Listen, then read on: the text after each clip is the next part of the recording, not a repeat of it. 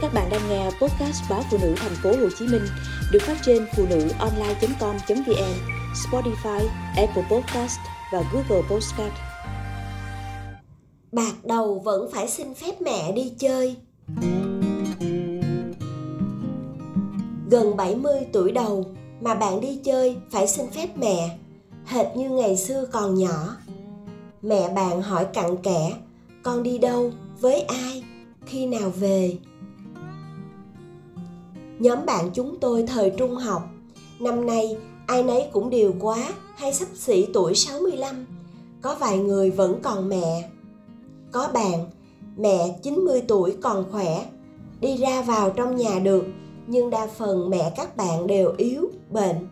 Thành ra, những khi chúng tôi muốn họp mặt đi chơi đâu đó hay ngồi cà phê, phải hẹn trước mấy ngày để sắp xếp. Hoàn toàn không có chuyện đi chơi xa nghỉ lại đêm mà là đi về trong ngày. Một vài người như tôi, cha mẹ đã mãn phần nên không còn nặng gánh như các bạn ấy. Có bạn vừa chăm mẹ ốm, vừa có cháu nhỏ mà con cái cần sự trợ giúp.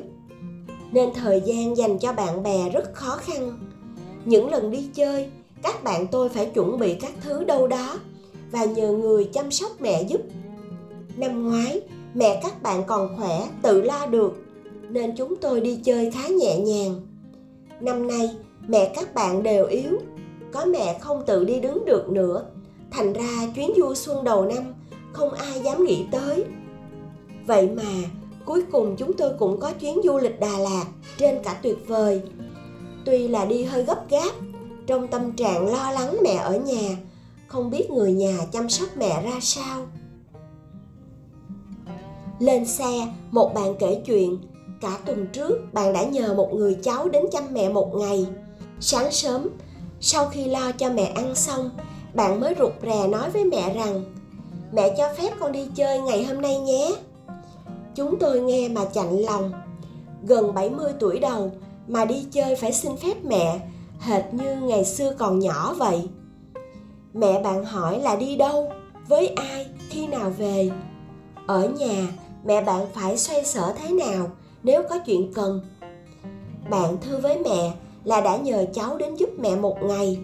Bạn giải thích đi chơi với những bạn nào? Các bạn muốn khi còn có thể được, có những album kỷ niệm.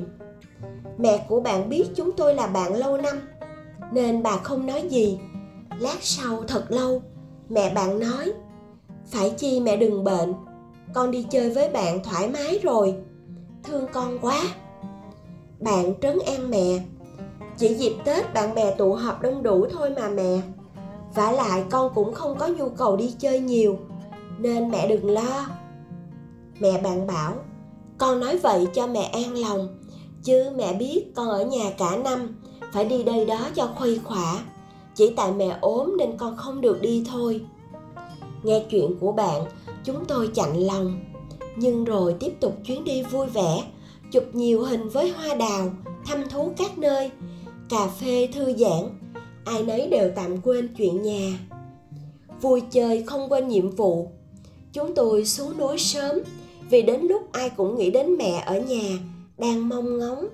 Lại thêm lo lắng, không biết người nhà chăm mẹ ổn không, mẹ có thoải mái không. Sau đó chị bạn tôi kể rằng, chiều hôm về đến nhà, chị vội vàng bỏ túi sách ở phòng khách rửa tay thật sạch, rồi vào phòng hỏi han mẹ.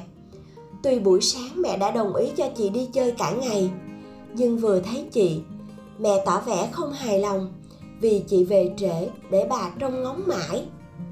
Bạn tôi thì thấy như mình có lỗi vì chị đã bỏ mẹ ở nhà cả ngày khi mẹ không thoải mái. Chị nói lời xin lỗi mẹ và giúp bà ăn uống vệ sinh.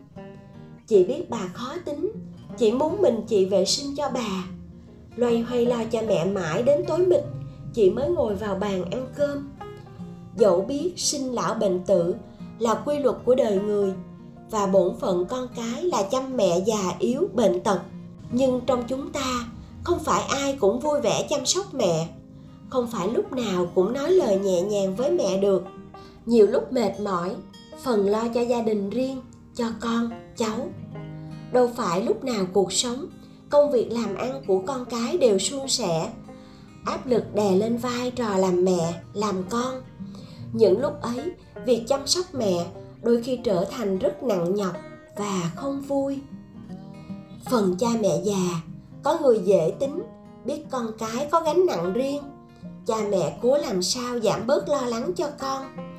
Nhưng cũng có ông bà rất khó tính lúc nào cũng đòi hỏi con cái túc trực bên mình.